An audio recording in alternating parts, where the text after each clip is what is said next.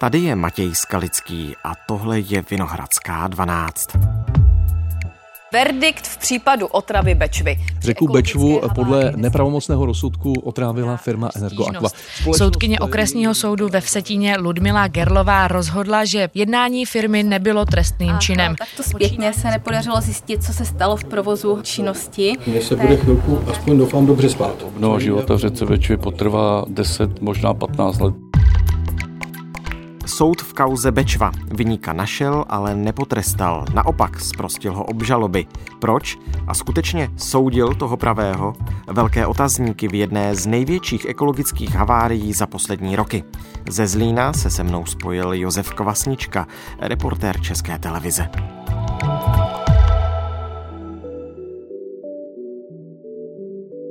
Dnes je středa 25. října. Dobrý den, vítejte ve Vinohradské 12. Zdravím vás do Zlína. Dobrý den. Vina ano, trestný čin ne. Jaké překvapení vyvolal tento rozsudek v soudní síni ve Vsetíně v kauze Bečva? No určitě to soudní síní zarezonovalo, protože když si vybavím ty okamžiky, tak eh, prakticky hned na začátku té výrokové části eh, soudkyně konstatovala, že ředitel společnosti Energoaqua je sproštěn.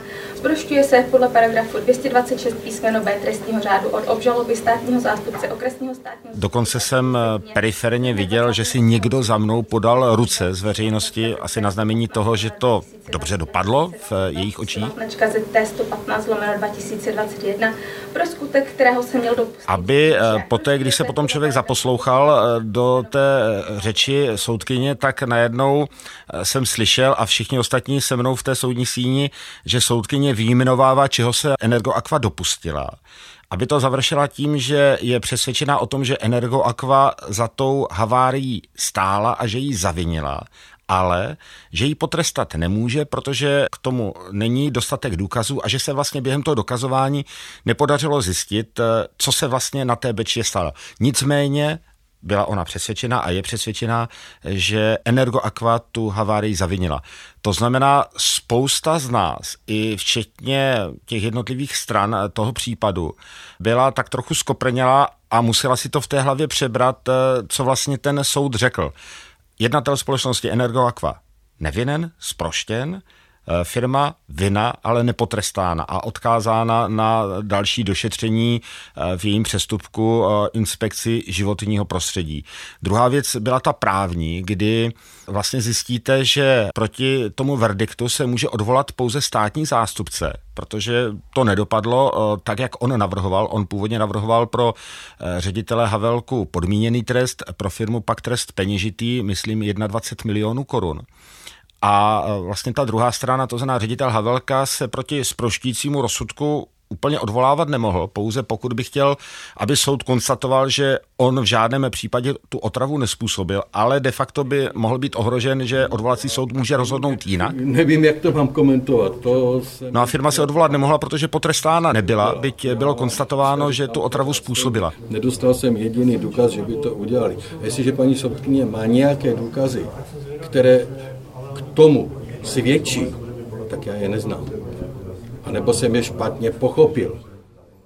No, Energo Aqua, ta spravuje vodní hospodářství, respektive čističku odpadních vod v tom Rožnovském kanálu z toho bývalého areálu Tesly Rožnov a soudkyně upozorňovala na to, že pracovníci Energo Aquy zpětně upravovali evidenci o nakládání s vodou s obsahem kyanidu z těch takzvaných kyanidových jímek, že se tam manipulovalo s výsledky měření v laboratoři firmy, s elektronickou provozní knihou a tak dále. Jinými slovy, Ona je přesvědčená, že Energo Aqua je vinná, že tam docházelo k jakýmsi nekalostem, nicméně nemá žádné fyzické důkazy, že by kyanidy z Energo Aquy vytekly do Bečvy a otrávily ryby.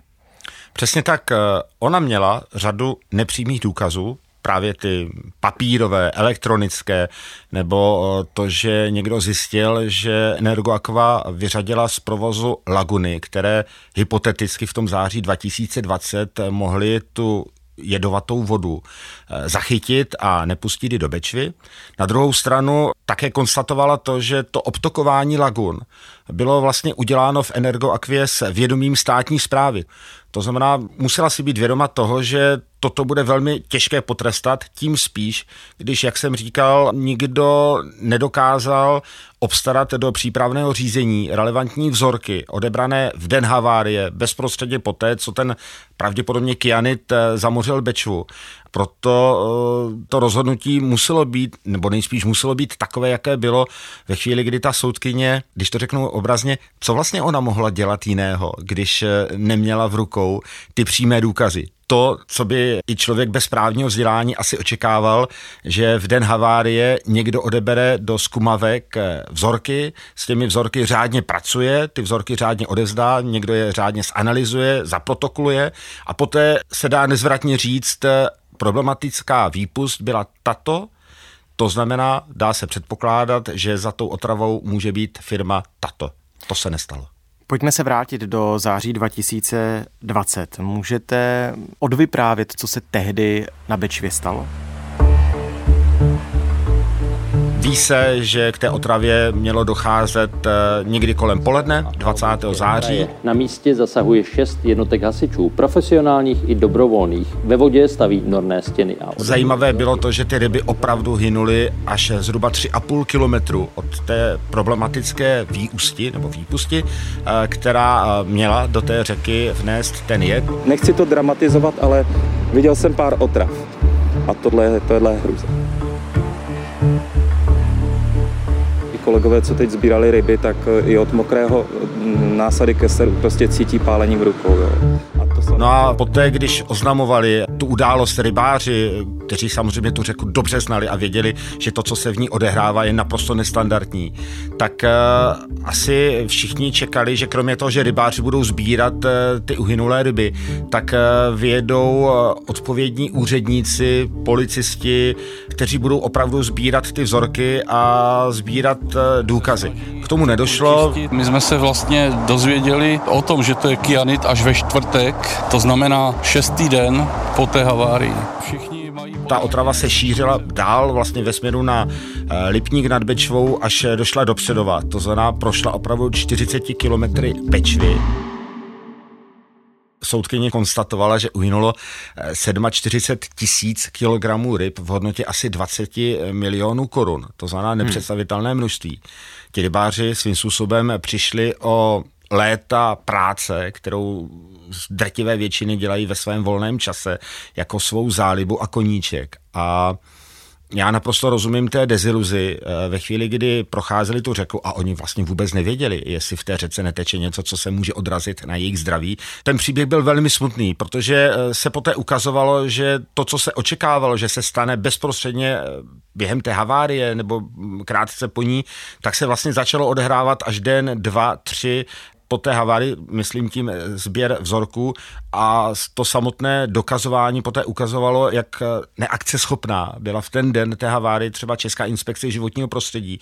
Tam zkrátka, dle mého soudu, eh, byla chyba za chybou a obrovská neakceschopnost eh, těch úředníků tehdejších, eh, speciálně pak České inspekce životního prostředí, eh, kteří na to místo dorazili s velkým spožděním a jak ve chvíli, kdy vám řekou protoče neznámé množství jedu, které pro tu řeku je fatální, poté zjistíte, co vlastně se stalo, když ta řeka vlastně proudí dál a svým způsobem ten jed také putoval dál po tom toku, aby se zjistilo, z které výpusti ten jed unikl, co to vlastně bylo a to zavdávalo obrovské, obrovské množství spekulací, jak to mohlo být, kdo to mohl udělat, hmm, hmm. až se potom v tom všichni ztráceli. Pojďme se zastavit u toho čísla 3,5 kilometru, protože mě to pořád není jasné. Přírodovědec Jakub Hruška vinu Energoakvy rozporuje. Tvrdí právě, že by se x kilometrů museli toxiny držet u jednoho z břehů. Dalších 3,5 kilometrů museli skutečně se plazit pouze u pravého břehu řeky a neotrávit, žádnou, žádnou rybu. A pak se teprve rozptýlit a zabíjet, protože ta výpust energoakvy je příliš daleko od toho místa, kde se ty otrávené ryby našly. Takže ty ryby by musely hynout už tam. Navíc... Soudkyně se naopak v odůvodnění odvolávala v pondělí na znalce Jiřího Klicperu, který za výnika označil právě Energoakvu a její nesprávný provoz čističky odpadních vod, tak jak jsme o tom mluvili na začátku. Tak nedává to hruškovo vysvětlení trošku větší smysl? Já nejsem rybář, nejsem ani hydrobiolog, ale když jsem třeba kolem té řeky chodil, tak eh, mě to ten smysl nedávalo taky, protože ono to není jenom 3,5 kilometru. Tam jsou, myslím, minimálně jeden až dva jezy, kdy samozřejmě dochází k tomu míchání té vody. A říkáte si, je opravdu jako možné, aby jet 3,5 kilometru, což není úplně malá vzdálenost, tekl pouze, dejme tomu, při pravém břehu, protekl přes jeden až dva jezy, rozhodně to nejsou eh, malé zlomy v tom toku té Bečvy. A poté, až došlo k nějakému smíchání, a pro tu řeku to začalo být opravdu fatálně, nebo pro ty ryby až po třech a půl kilometrech. Na druhou stranu ti znalci dělali sérii pokusů, ať už to byl znalec Klitzpera, ať už to byl zmiňovaný pan Hruška, ta soudkyně se přiklonila k eh, těm pokusům, které byly prováděny třeba znalcem Jiřím Klitsperou a řekla, že se z nich dalo vycházet. Eh, samozřejmě jako hodně se tam probíralo, jak jsou ryby schopné reagovat, jak jsou schopné se bránit tomu, když v úzovkách cítí, že v té řece se děje něco nestandardního, to znamená, že jsou schopny se držet eh, hypoteticky toho jednoho břehu, jsou schopny unikat tomu jedu, hmm. dokud to jenom jde.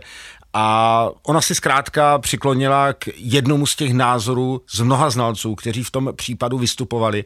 A mnohdy to byla vystoupení, která byla naprosto protichůdná, která dávala z nějakého důvodu logiku ale zorientovat se v tom mohli opravdu jenom odborníci, kteří znají to, jak se chovají ryby, eh, znali to, jak ta řeka může reagovat, eh, kdy má průtok takový, jaký měla zhruba v den havárie, protože je ještě potřeba pamatovat taky na to, že krátce po té havárii byly na Valašsku deště, které úplně změnily ty poměry v té řece, to znamená, ta řeka najednou se chovala úplně jinak, než se chovala to 20. září, kdy ten průtok byl nízký.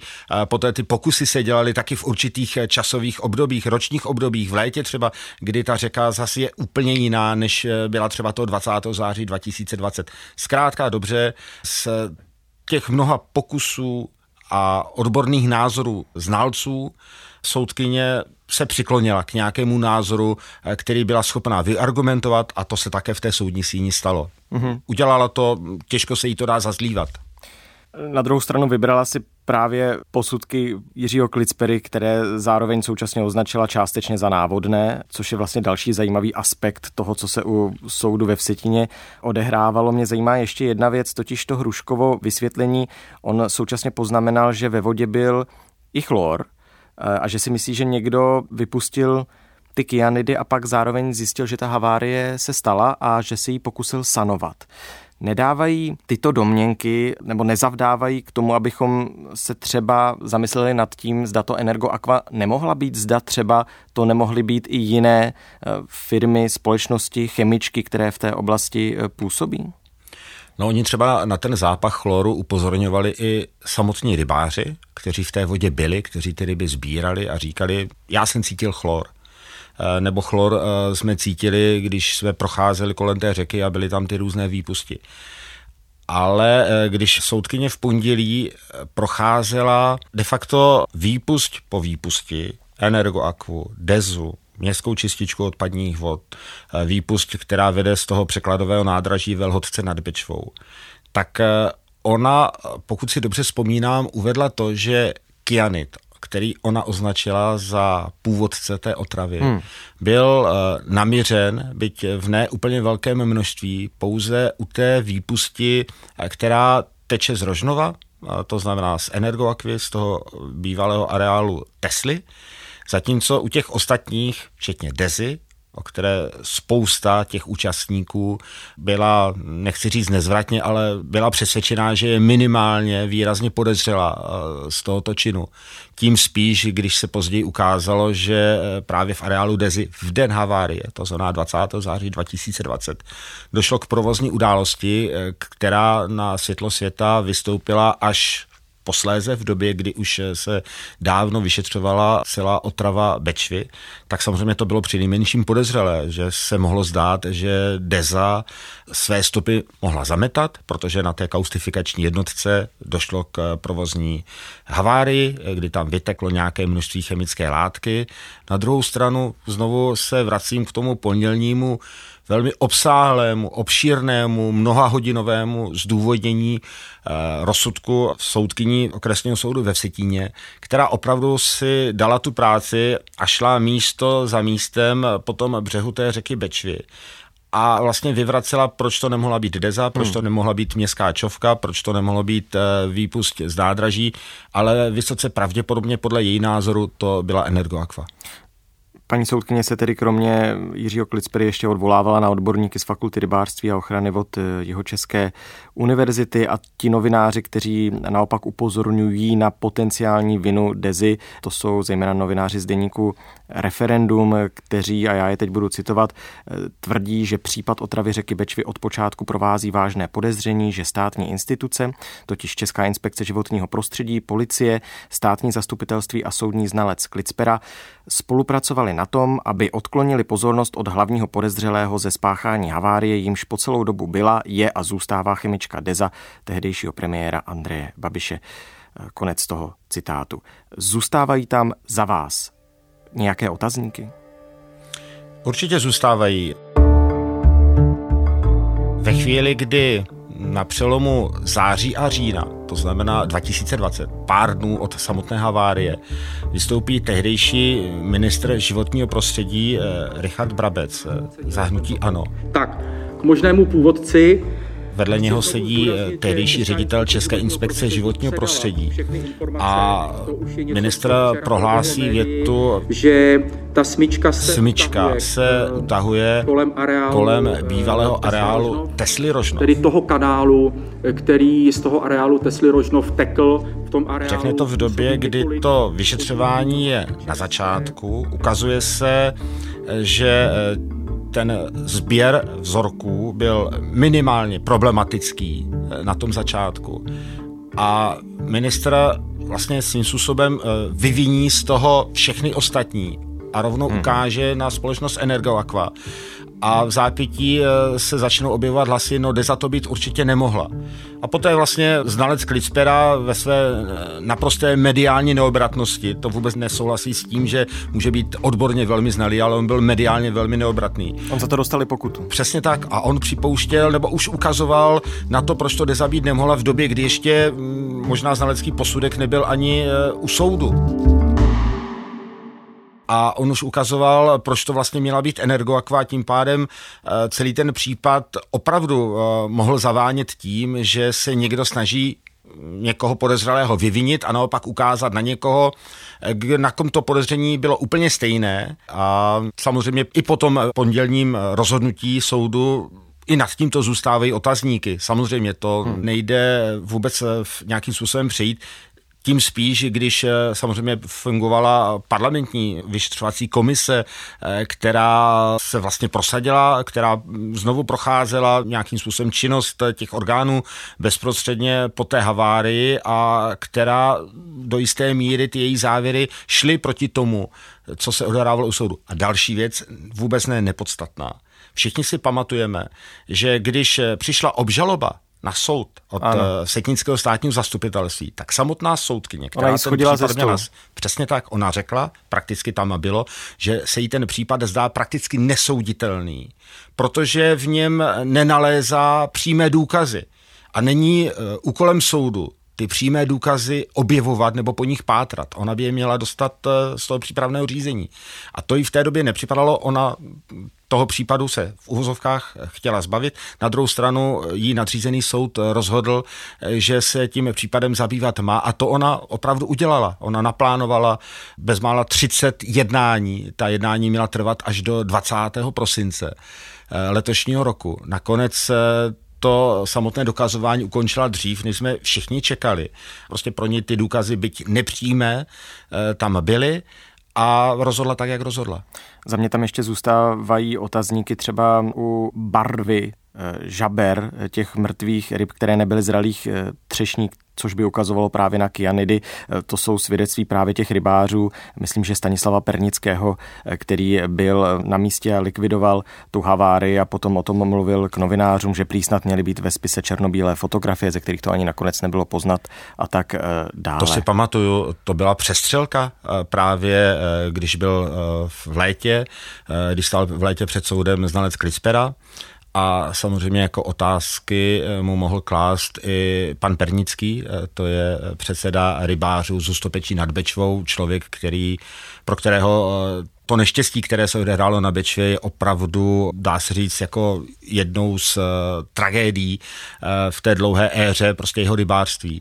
A zatímco znalec Klispera říkal, že tam byly růžově zbarvená žábra, nespochybnitelný důkaz o tom, že trávil kyanit, tak eh, jak chcete namítat to, když vám eh, rybář, který v té vodě byl, který ty ryby sbíral, to znamená prošly eh, jeho rukama možná tisíce ryb a on říká, ale prostě oni růžová žábra hmm, hmm. neměli. To je tvrzení proti tvrzení. Samozřejmě, to tvrzení proti tvrzení. Na druhou stranu eh, ještě víc otazníků, které eh, s tím případem jsou spojeny, ten počet narůstá.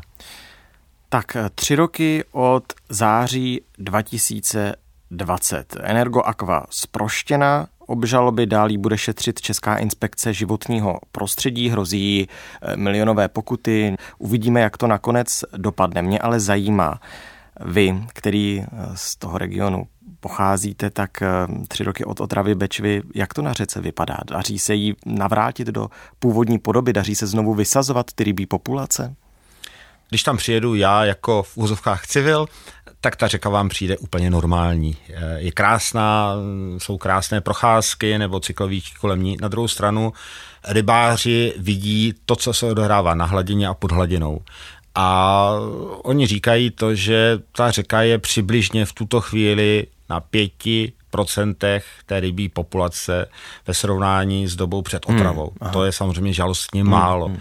Oni opravdu investují jednak svou sílu a energii, ale také peníze do toho, aby ten život do té řeky vrátili. Bude velmi dlouho trvat, než ta řeka se vrátí k tomu stavu, v jakém byla před 20.